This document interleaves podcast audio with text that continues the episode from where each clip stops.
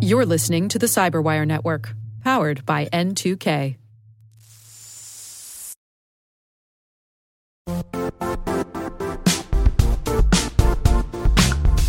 The IT world used to be simpler. You only had to secure and manage environments that you controlled. Then came new technologies and new ways to work. Now, employees, apps, and networks are everywhere. This means poor visibility, security gaps, and added risk. That's why Cloudflare created the first ever connectivity cloud. Visit cloudflare.com to protect your business everywhere you do business.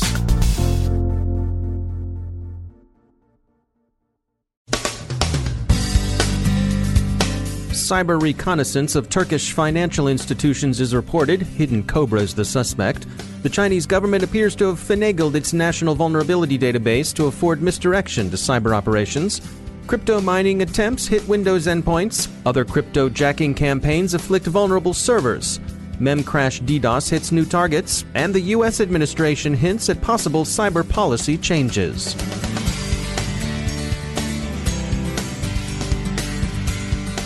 I'm Dave Bittner with your CyberWire summary for Friday, March 9th, 2018. There appears to be a reconnaissance campaign underway, conducted by North Korea in what appears to be preparation for state directed looting. According to McAfee, North Korean threat actor Hidden Cobra is prospecting Turkish financial institutions. The campaign appears to be reconnaissance for some larger future operation yet to develop.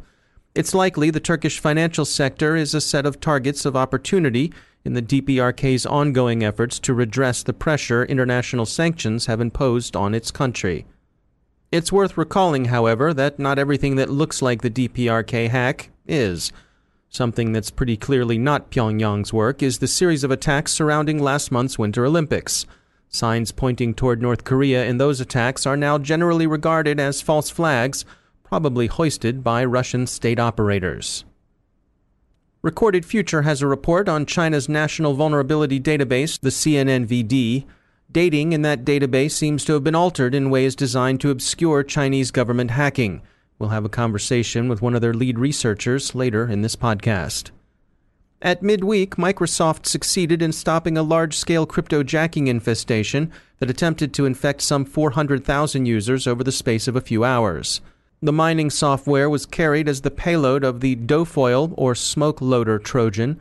The mining application supports NiceHash and so can work with a variety of cryptocurrencies. Other crypto mining attacks are afflicting a variety of servers. The SANS Institute particularly notes attempts on vulnerable Apache Solr, Redis, and Windows servers. Memcrash distributed denial of service attacks have spread across a variety of targets. In addition to the well known attack on GitHub, other victims have included Google, the National Rifle Association, PlayStation Network, Amazon, and Kaspersky. These are only some of the more high profile victims. There have been others. Recall that Corero reported earlier this week that it had found a kill switch for this exploit. May it soon be put to good use. A debugging app appears to have been left on OnePlus phones leaving them open to attackers who could abuse the app to obtain root access. In patching news, Adobe has issued more than 50 fixes for Flash Player, Acrobat, and Reader. In the U.S., White House officials note that cybersecurity reports required of federal agencies under Executive Order 13800 are for the most part in, and that the public can expect to see policy changes as a result. Some administration officials are hinting at more extensive information sharing. SINET ITSEF wrapped up yesterday. We'll have more extensive reports on the proceedings up on our website early in the coming week. We will offer a brief account of one point several speakers made yesterday. Some of yesterday's presentations touched on resilience, and the speakers all agreed on the importance of planning and practice in achieving resilience the ability to continue to do business in the aftermath of a successful cyber attack. That planning and practice should, the experts who spoke said, concentrate on incident response. More than one speaker thought the military model of planning, exercising those plans, refining them, and using them to inculcate a sense of the plan's total goal in those who will have to manage the incident response, can serve as a very useful model for businesses to adapt to their own needs. Finally, we've been following reports from the UK concerning the attempted assassination of a former GRU officer convicted by Russian courts of spying for British intelligence services, then resettled in the UK after a spy swap agreement. Russian media have been following the story as well, but from a different point of view. One prominent Russian television news presenter, while making a pro forma statement of opposition to violence, framed the news as a warning to traitors. The two targets of the attempt, which used a nerve agent, remain in serious condition, as does one of the first responders who came to their aid.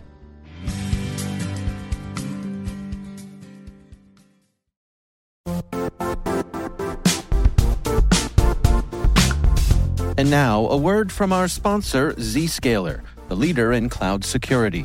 Cyber attackers are using AI in creative ways to compromise users and breach organizations. In a security landscape where you must fight AI with AI, the best AI protection comes from having the best data. Zscaler has extended its zero trust architecture with powerful AI engines that are trained and tuned by 500 trillion daily signals. Learn more about Zscaler Zero Trust Plus AI to prevent ransomware and AI attacks. Experience your world secured. Visit zscaler.com slash zerotrustai.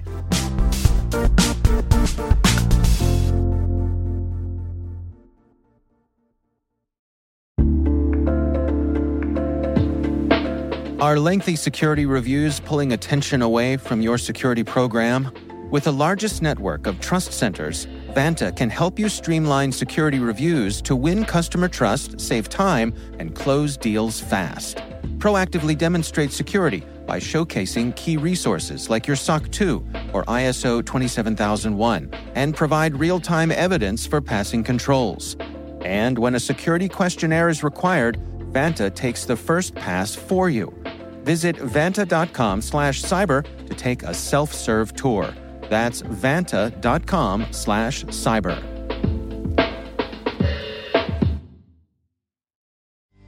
And joining me once again is Emily Wilson. She's the Director of Analysis at Terbium Labs. Uh, Emily, you were at a conference recently in New York, and, and you came back uh, having heard from multiple people about when it comes to hiring folks in our business in cybersecurity, this notion that we can't spend our way to security. Fill us in here. What did you hear? I heard this a couple different ways. One, you can't spend your way to zero risk, and you also can't spend your way to complete security. You can't spend enough money to solve all of your problems with technology. And on the heels of that, I also heard a lot of conversations about issues around recruiting, that we can't spend our way out of the staffing deficit that we're going to be facing over the next couple of years, right? We're in a world now where every company is a technology company one way or another, and everyone is facing these deficits in resources and in budget, and you need to recruit effectively. You need to bring on people who can face these challenges, and the technical workforce just isn't going to grow rapidly enough over the next several years to account for that. Yeah, but I hear stories uh, from HR folks and recruiting folks about uh, people, you know, bouncing from place to place. They're given, uh, you know, five figure bonuses to jump back and forth. So uh, while on the one side, I, I, hear you that people say we can't do this, it seems from a practical matter, lots of people still are. And I think we'll see how that bears out over the next couple of years, right? It's a, I think one of the things that we're seeing a lot of is a desire to um, build solutions that are smart enough that you can, you know, staff with the resources that you have, right? Mm. We hear a lot about that. Um, but I think one of the other things here is not just drawing on people who are coming out of computer science backgrounds. A lot of these considerations in recruiting, and this is something else that I heard people talking about this past week, uh, is the kind of diversity of thought in the workforce. So, not just looking at having people in computer science being drawn into tech, but people from a variety of different backgrounds, whether you're talking about you know liberal arts or other parts of STEM being able to bring those people in um, and kind of draw them in some of these more technical fields we we need that right? That's something that that we have where i work which is really helpful. You have people solving problems from a variety of different backgrounds. And i think it's this idea that tech cannot be staffed by tech people alone. And do you think that's actually happening? Do you think it's being paid more than just lip service I think it's hard to tell right now. I don't think it's as widespread as it could be because it strikes me as the kind of thing that when I see it happening, I notice because it stands out. And so I think some companies are doing a good job of this. I think this is something that's being discussed in a lot of communities, and I think it's a little too early to know yet if we're we're drawing enough people in. Yeah, it strikes me as something that I, I can understand a company being hesitant to do that because they could perceive the risk as being high. But then, if you see the true benefits of having that diversity of thought, uh, that it is a better way to solve problems, then I suspect you'd be all in with it. Right, and I, I think there's a a way to be reasonable about this, right? You obviously need to have someone who is qualified for the job that they are taking on. I'm not suggesting that you hire, you know, someone to be uh, a software engineer who doesn't know how to code. Right. But I think when you're looking at backgrounds, I think looking at skill sets as much as you look at familiarity with an industry, industries can be learned. Skills can be learned too, but not all of us in cybersecurity come from computer science backgrounds. A lot of us come from a lot of other fields, a lot of other experiences. I think being open to that and hiring is going to be uh, is going to be a good move for a lot of companies. Emily Wilson, thanks for joining us.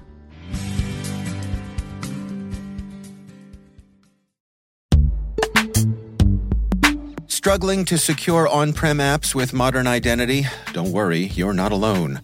Join industry leaders from Fortune 500 organizations to secure your apps on any cloud with any IDP, regardless of your environment's complexity. Meet Strata's identity orchestration platform, Maverics. Say goodbye to the headaches of app refactoring and legacy tech debt. With identity orchestration, you can modernize legacy apps to use MFA or passwordless authentication in a few weeks, migrate from one IDP to another, and so much more without changing the app. No matter your IAM use case, Strata extends the value of your current identity investments. And the best part? You can try it for free today. Visit strata.io slash cyberwire to share your biggest identity challenge, and they'll hook you up with a complimentary pair of AirPods Pro. Don't miss out. Visit strata.io slash cyberwire. That's strata.io slash cyberwire.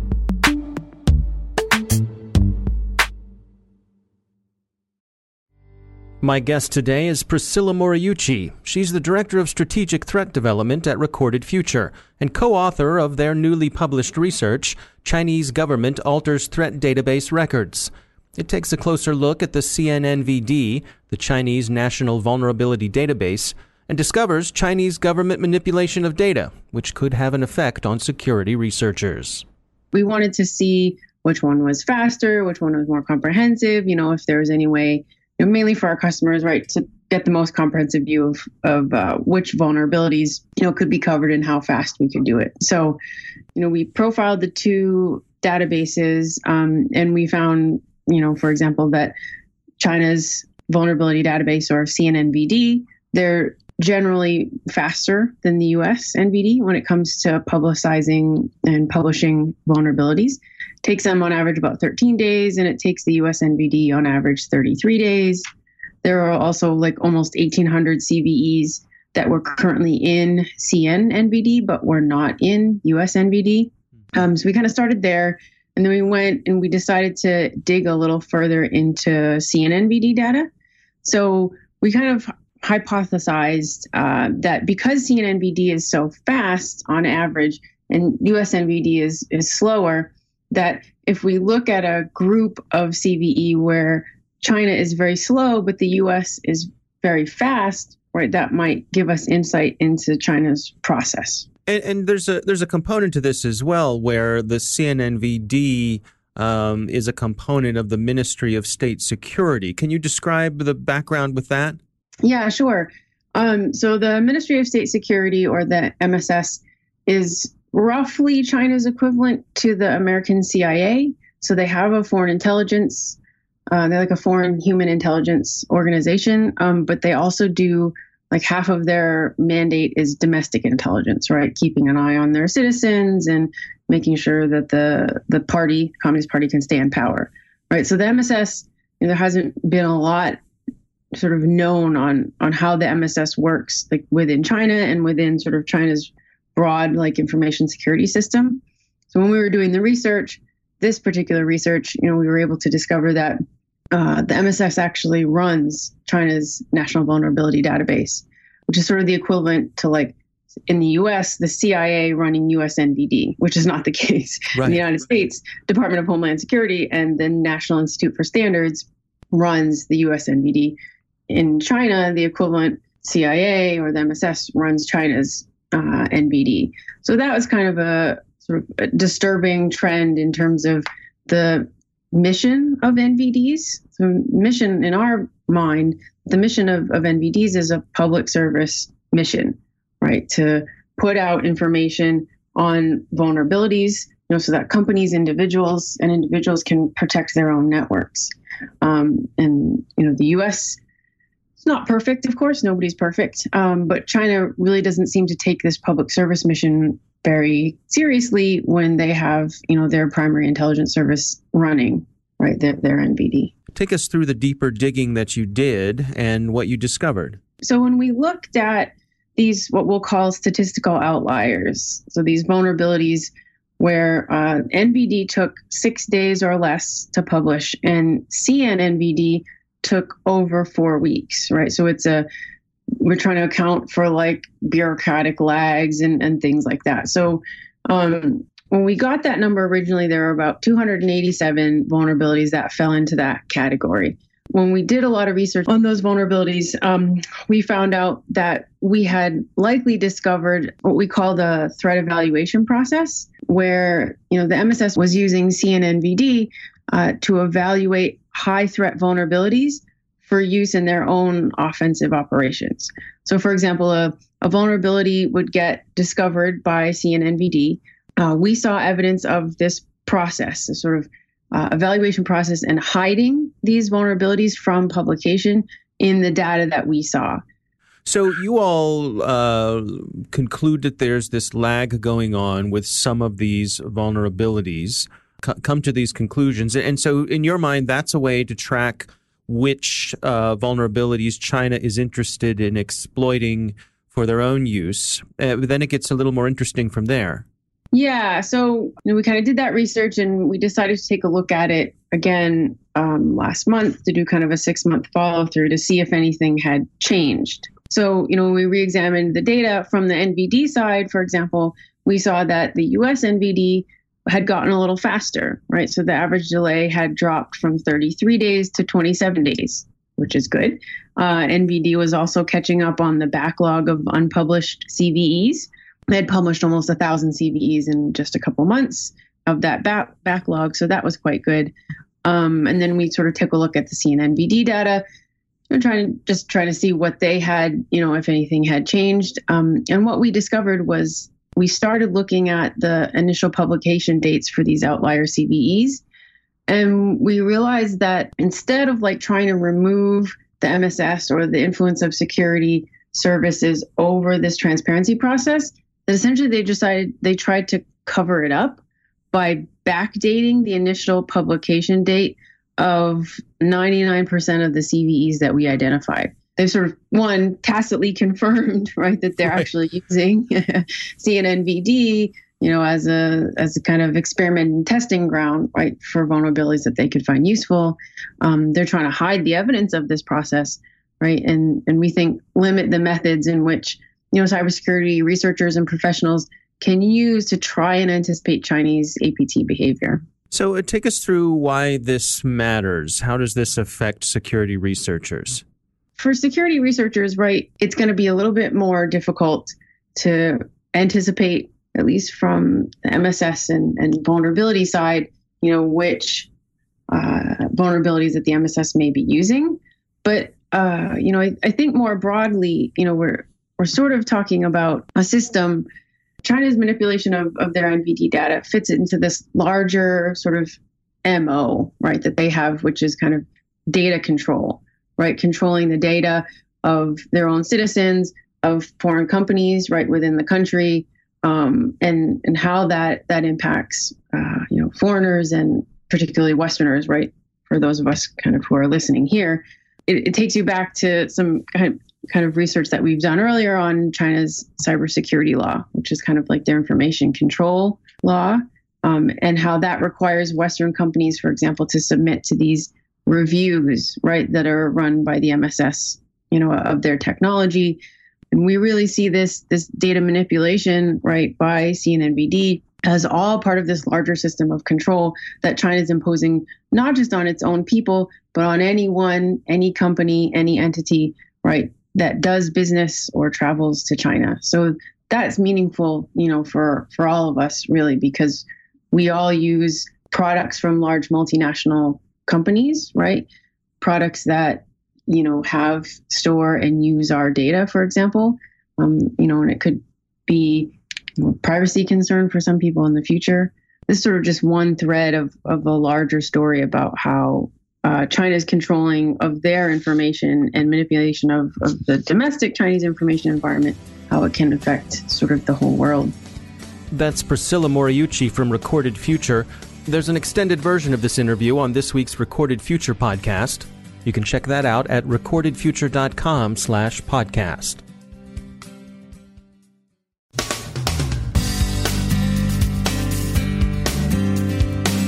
And that's the Cyberwire.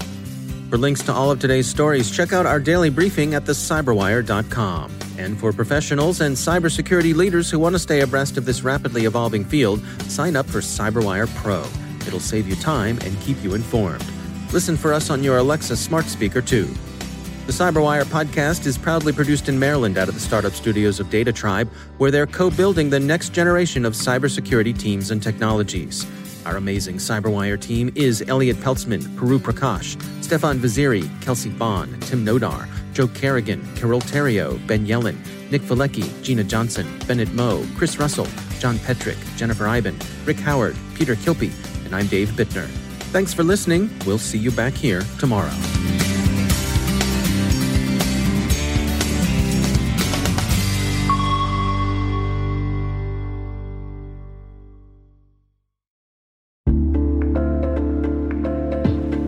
Hey, listeners.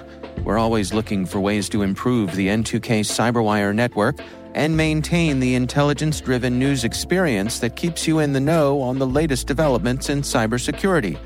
We've launched our 2024 audience survey and would love for you to take a few minutes to share your feedback. And hey, there's even a chance to win a $100 Amazon gift card if you complete the survey.